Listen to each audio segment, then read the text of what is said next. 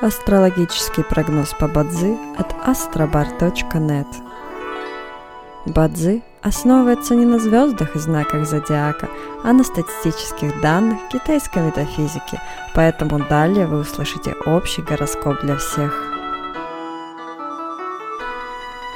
Доброе утро! Это Астробар подкаст с прогнозом на 28 сентября 2023 года. По китайскому календарю это день Джичоу, что в переводе означает «день земляного быка».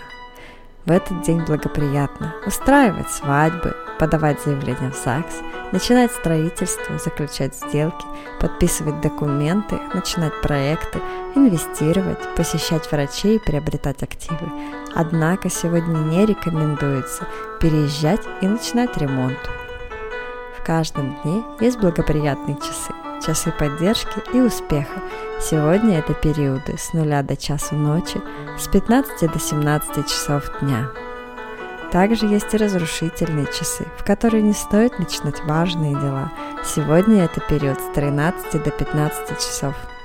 Рожденным в год козы сегодня рекомендуется снизить свою активность и переждать, пока день закончится, иначе любые начатые дела, особенно новые, рискуют потерпеть фиаско.